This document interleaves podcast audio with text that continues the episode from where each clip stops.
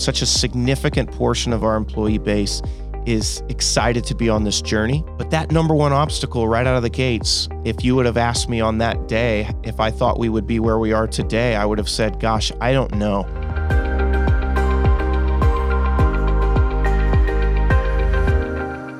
Welcome to another episode of the ROI podcast presented by the Indiana University Kelley School of Business. I'm your host, Matt Martella. Here on the show, our mission is to help organizations make better business decisions.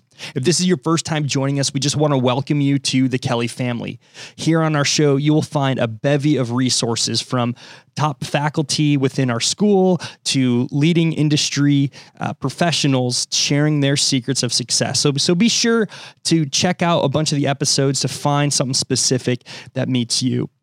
And for all of those who have been with us for a while, we just want to say welcome back. Thank you so much for spending your time with us here on the show. If you have any questions you're wrestling with as an organizational leader, if you're looking for some faculty expertise on a specific topic, or you simply know of a guest that would make a great person uh, to interview on our show, send us an email to roipod. That's R O I P O D at iupui.edu. Well, with it being toward the end of the year, it is that time again when the Indy Stars top places to work surveys getting ready to go out. And it's an exciting time for many organizations, especially if you're an organization that has a really rough stigma coming into, you know, the workforce. On today's episode, we are sitting down with Adam Krupp, commissioner of the Indiana Department of Revenue, who helped build the Indiana Department of Revenue's culture so much so that they made the 2019 top places to work according to the Indianapolis Star. Adam, just want to welcome you to the podcast and congratulations on such a huge success. Thank you very much. It is an honor to be here. So uh, I really appreciate you having me. Uh, as someone who grew up in Indiana, is part of the Indiana University Education Network as well, um, I feel very privileged to be a part of this. And yeah, you, you got right to the punchline uh, with the top workplaces survey results um, for the Indiana Department of Revenue, which I love to talk about. It's something truly special. Uh, it's something that literally had never happened before for any state government agency. So we were proud to be first. Uh, if you if you think about where we were before to where we are now in terms of being on that list of top 15 large organizations, uh, from the Indy Star Top Workplaces survey. It is the complete turnaround and transformation of a government agency. Some might say it's a worst to first scenario. Sure. So let's go back to this to this journey. So you you have a place like the Department of Revenue. Almost seems like it's a place you go in like exile. You know, if you do something bad in state, well, we're going to send you to Department of Revenue. I mean, it just has that stigma. And yet you have now taken this this organization or this part of the state government and made it a place where people now want to be a part of. So, how did this begin? Take us back to the beginning of where you got into this position to be able to even have this vision for making the top place to work. Well, I, I can personally take us back to my own career and my journey, not just as a, a professional um, and as a student of organizational leadership and culture who ultimately someday wanted the opportunity to do something like this. So, in my career, after leaving um, Indiana University's McKinney School of Law, I went to New York City to practice in two large corporate law firms as a litigator. And um, if you know anything about large New York City law firms, uh, they don't necessarily pride themselves on a, a positive, healthy culture. It's all it's very business driven. It's about you know uh, profits per partner and and doing uh, a great service and justice for their clients. I mean, it's a very business driven, focused, um, and the culture just kind of is an afterthought. So I am of the belief that culture drives everything, and I think that's the necessary foundation. So um, I wanted the real opportunity someday to to build a culture that could then allow the employees to thrive on the values and the mission and the vision and the purpose of the organization and why you exist. So, government, uh, I've always had this draw to government. I've come back to Indiana a couple of times throughout my career. Uh, I'd like to say now I'm here for good. Um, and the opportunity in government is really, you know, you can make it what you want uh, ultimately we all have the same purpose, which is to serve the citizens of our state. So, being a purpose driven organization, that, that stuff should come easy in terms of knowing why we're here.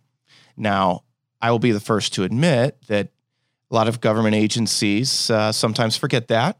And I think I've, I've been a part of some of those, but um, working through uh, my prior government agency, seeing how state employees work, how they operate, but importantly, how they're perceived um, from the outside. And then once you're inside that network and that fraternity, if you will, uh, there's a passion within you, not just to serve the citizens of the state and to deliver great government service, as Governor Holcomb says, but also to do something about it in terms of perception. So folks on the outside know how hard we work, uh, what we do every day, and why we do it. So after being at Indiana's Bureau of Motor Vehicles as the general counsel um, prior to this job, again, I was I was quote unquote just the lawyer uh, for the organization, but I was put in a, a, place where I had an opportunity to help um, with a small group of five or six of us who were the quote unquote executive management team to really uh, build something uh, because that organization was taking some beatings publicly. Uh, we were struggling. The morale of the employee base, which is over a thousand, um, was not great. It was not what you want, not what any leader would want to see or walk into.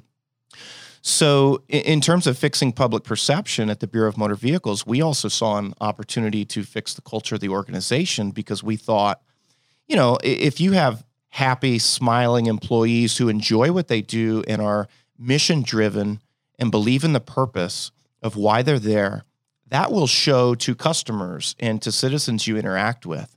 So we had an opportunity to do that. And uh, next thing you know, there's an election, we have a new governor, and the opportunity is presented to me to be at the Indiana Department of Revenue.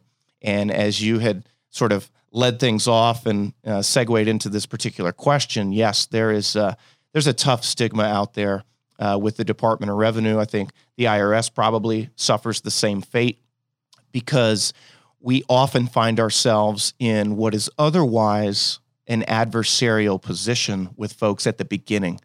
Um, but that doesn't mean we're heavy handed. It doesn't mean we're mean. It doesn't mean we're bad people.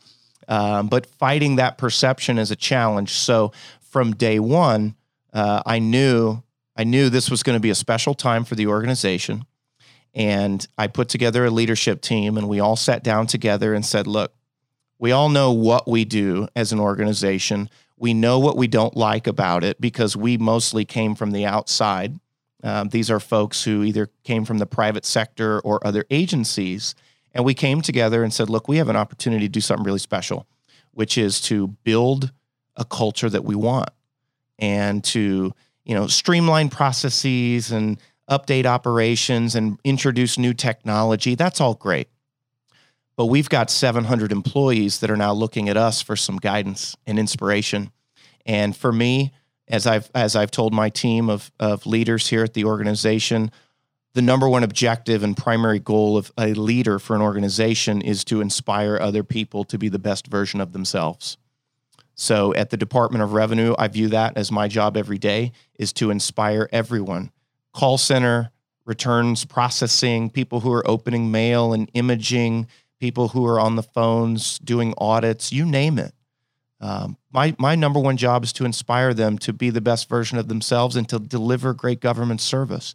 And so, building a new culture is how we are doing that. So let's go back to you know sort of the beginning. Once you have this vision, you get here. You know, in our conversation over the phone, you know, you you were telling me that you wanted the big, biggest challenge available. You know, where could be the place for particular growth. And for those listening, uh, you know, that was where you kind of said, put me in the hardest place and the hardest time to change. So talking to, you know, an organizational leader, let's say, you know, they, you get those people who've been there 20 30 years as i'm sure you have here especially in the government you know agencies they're they're good at their job they know what to do they're set in routine but they're not willing to change you know and with i mean with changing culture i mean everything's got to change. You, know, you got to get down to people's belief systems prior to even beginning change. So how did you start taking that first step? Uh, you know, as if you were speaking to a, a person who's got those stubborn people on their team that wants to make that shift. How do you start getting that buy-in from those who have been here and just just do it and you're stuck in their own like routine of day to day that's a great question and and let me just go back to my uh, first week on the job so uh, one thing this organization had never done um, which i believe is critical and necessary is bring every single employee together so we have an auditorium here on campus at the Government uh, Center campus here in Indianapolis, and that auditorium seats 350 people. Now we have more than 350 people, but um, with technology today, you can also live stream a meeting. Uh, you could also record it. So we brought everyone. It was a packed house. There were people standing in the back, basically to introduce myself as the new commissioner for the Department of Revenue. I mean, that's just so critical to be seen and to be heard. I wanted people to hear who I am straight from me uh, and what are my words and how do I choose to introduce myself. Uh, one of the things I've learned on my leadership journey is that when you are new to the role, how you choose to introduce yourself and invite everybody to go on the journey with you is critical uh, rather than let them uh, not see you, not hear from you directly, and form their own opinions. And maybe based on what they'd heard about you previously or even what they've read about you, um, can really change things and change the conversation. So we got in that auditorium and I introduced myself. And uh, of course, I had a couple hundred people who have been here a very long time who were looking at me like, who is this guy? Uh, he's a lot younger than me. because you know I'm when I started in the role I was I was still in my 30s and most of our employees have been here 25 or more years. Um, so eh, that's a challenge from the get go. But um, so it, it wasn't exactly like, and this is a message I think that'll come, hopefully, come out through the course of this conversation is it's never going to happen right away. Um, and getting folks who have been around the organization for a long time that might be, you know, s- stuck in their ways or not as open to change. That takes time. It takes an incredible amount of energy and passion um, and, and if you expect that to turn around and happen overnight or even in the first quarter, you know, three months in, it's just not going to happen. So after introducing myself and, and allowing people to hear from me directly and see me, I mean, eyeball leadership is critical. And I'm a firm believer in that. You've got to be seen and be out there as much as possible. Um, really, what we did to, to start getting that buy in is we completely rewrote the mission for the organization. Okay, we had a mission statement for the Department of Revenue. Uh, it was a probably a full paragraph long. You you couldn't say it without taking a breath, and honestly, nobody knew what it was. And that's that's not uh, the purpose of a mission statement, right? You want all of your employees to know it. I mean, it's not a memorization test, but you want them to understand the concepts within it. You want them to know it at least be able to recognize it so that if they hear it, they go, oh, yeah, of course. Or maybe they're even able to talk about it to others. So we rewrote the mission statement for the organization in that, those first couple of months. And what I like to tell people is, you know, uh, uh, forget what it used to say and, you know, what it says now. I said the, critical component of that mission statement is the first three words. The first three words used to say um, to collect revenue. Okay. Uh, and to me, that drives behavior. So I have 700 employees, and if the mission, let's let's assume they all know the mission. Okay, if their mission is to go collect revenue, that is our statutory purpose. I mean, that's why you know in many cases we exist operationally, but that drives behavior. And if you've got 150 auditors, you've got people in payment services that are trying to collect on bad debt or old, you know, liabilities, it might drive behavior to be the type of behavior that you're not proud of and that you don't think represents the state of Indiana as a public servant, which over time can certainly build that reputation and that perception that, that we've talked about.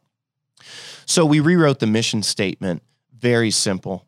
It's one sentence it, and it starts instead of to collect revenue, those first three words are to serve Indiana. So if you think about what does that say to 700 people that now work for this organization? I'm not just here to collect revenue, I'm here to serve the state of Indiana and all of our citizens. So that was step one. Let's rewrite that mission statement. and I know it's important, you know, as we've talked about culture and a lot of our, uh, you know, listeners under have, are starting to understand and have understand is that just like you said, it does not happen overnight. Like that one speech of you getting introduced is not going to instantly change the entire landscape and the environment in which people operate. Like it is going to take, you know, blood, sweat, and tears to to go against a lot of attitudes. So talk to talk to me, you know, as you're rolling out this new mission statement, as you're you're new and fresh in this department, what were some of the most important things as you look back uh, in the first few months that you had to embody or that you had to be aware of in order to make sure that this culture movement um, was kind of in check and, and actually happening? So, in addition to the mission statement, which I, I, think this is important, we also created and drafted a vision for the organization, um, which is to be recognized as the premier tax administrator in the nation, but also as a great place to work. Okay. And, and you've got to, you have to walk that walk. You can't just put, it's not lip service. You can't put it on a poster. We also came up with core values for the organization. We did not have core values before. And many organizations have core values. I always want to say to the leader of that organization, how many of your employees know what those core values are? So if you're not distributing them on a pamphlet or putting it on a poster in the wall, um, t- take those away, how many of your employees truly adhere to them, embody them, and feel like that's part of the day to day operations of the organization? And so when we put together our core values, I'll just tell you something that people have looked at me and said, you know, that's kind of odd, um, but we wanted it to to be in there. One of our core values is fun. Okay, it's a government agency. I mean, we have leadership, integrity, respect, teamwork, service, continuous improvement and we also have fun. That is a core value. I, I feel like I'm an extrovert, so that's part of my personality. Some of the leaders on my team that I brought in are also extroverts, and they're very positive. Uh, they like to spread good uh, positivity throughout the organization, but we also have a lot of fun. And believe it or not, for the Department of Revenue in Indiana, we have a lot of fun here. Um, so I just, I'm who I am. Uh, authenticity is huge. So, from the beginning, in terms of embodying the mission and those core values and being just who I am, and I want all of our staff to know oh, I know Adam and I believe this is who he is because he actually walks the walk and doesn't just put core values on a poster. Um, you know, we talk about it regularly. So whenever I have an opportunity to be in front of staff, and if it's the whole organization, um, I, uh, talking about that first meeting I had where I introduced myself. We do that every quarter, actually. We get the staff in the auditorium and we talk about our mission, we talk about our vision, and we talk about what have we done in the last few months that, you know, support that mission. What are some examples that are concrete examples of how have we furthered uh, the organization toward that ultimate vision of being recognized as a great place to work? And then let's talk about core values. So, you know, today and even shortly after we introduce them, if I if I'm walking in the hallway and I say, "Well, hey, let's let's remember why we did that because that's one of our core values." Um, our employees know those core values and they recognize them. I would never do this, but if I quizzed all of my staff, um, you know, a lot of organizations and even the ones that I've worked in before, if I quizzed my staff on the mission statement and even our core values, I, I think the success rate would be pretty low. I think it would be shocking, actually. Um, and there's probably a lot of leaders out there that might not want to admit that. But here at the Department of Revenue, where we are today, I believe we're well over 50% can recite the mission and even talk about all the core values that we have at the organization. So, that in and of itself um, and that in and of itself has really led us to build this culture that we have, but also create that sense of, you know, Adam has a mission, a vision, and as an organization, we have these core values. And and I believe that they're genuine because he lives and breathes those every day. When I make a decision that impacts not just everybody in the organization or a particular business unit, or in a one-on-one conversation with an individual uh, maybe it's a fierce conversation it's a it's a personnel issue or if it's just an administrative change every conversation ties back to a core value. Okay, so that tells people that they're very real and that we're genuine when we say, you know, we're promoting core values. It's it's because they actually drive every decision that we make. Sometimes it's a combination of one of, you know, the seven. Um, sometimes it's just one. But when you incorporate those values as part of the vernacular and the conversation with your decisions from leadership, they really take hold. And I tell you, there's there's nothing more inspiring to me that brings a really big smile to my face when employees, maybe they've been here 30 years, uh, tell me they needed to feel motivated and they were looking for something to inspire them, to remind them why they went into government service aside from just a paycheck and paying the bills. And we have done that for them in the last two and a half years. Okay. They're they're excited about telling me the mission of the organization. It's like a I've had people stop me in the hall or in passing and say, Hey, ask me what the mission is, because I can tell you. And then they say it word for word and they're happy and they're proud to be able to do that. I mean, these are public servants, people that have probably over the course of their career taken some beatings publicly, right? at least, you know, it's like, wow, you work at the Department of Revenue. I'm sorry. Okay. And now they're proud to say they work here. The number of people we have that wear shirts with like the company logo on them, which I know is obviously a big popular thing everywhere. You're you're proud of your brand. Well, we've built a brand here that we're proud of. Um, and I've had other organizational leaders in state government come up to me and say, I see your people everywhere. And they mean because they see a polo shirt or a long sleeve shirt when the weather's cooler like it is today. And, and it's got the, the seal of the Department of Revenue proudly displayed on their shirt. And I tell you, we introduced that in the last couple of years, right? We've, we've made that available to them. Uh, I'm not sure many people would have wanted to wear those shirts um, a handful of years ago when the Department of Revenue had the reputation that it did. And now that we've been able to change that and change the conversation about who we are and what we do, people like telling the story of where they work and why they do what they do. And I think one thing that we sh- we we need to really focus in on is how simple yet true. You know, because a lot of it is to have you know a mission statement, a vision, and core values. You know, it's something you all you the basic things you learn in in business school. You take any business course, you know, they say, you know, have a mission, have your values, you know, where you're going, your vision, all boiled down. And I think a lot of organizations just do it because it checks box that in order to have a company, you have this. It's just part of the part of just the check, check, check. Yeah, okay, completely, got it. completely, and, and that's that's where I think you set yourself up for failure because it's just as important as the operation if the profits in the the for profit business space, um, the technology that you introduce. I mean, it, it's the foundation of the organization. And at the end of the day, some of the most successful businesses at one point in time that ultimately failed, they fall into bankruptcy. If you read the books about the people that used to run those companies, somewhere in that book is going to be mention of the fact that, you know, we forgot our mission or we forgot our core purpose and values. And if you go back to those, that's where we failed.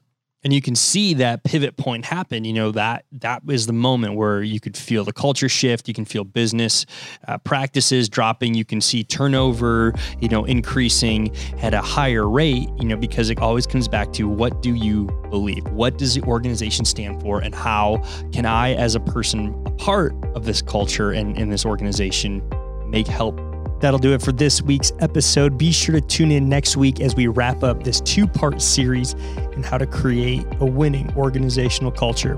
This has been another episode of the ROI podcast presented by the Indiana University Kelley School of Business. I'm your host, Matt Martella. Here on the show, our mission is to help organizations make better business decisions. We'll see you next week.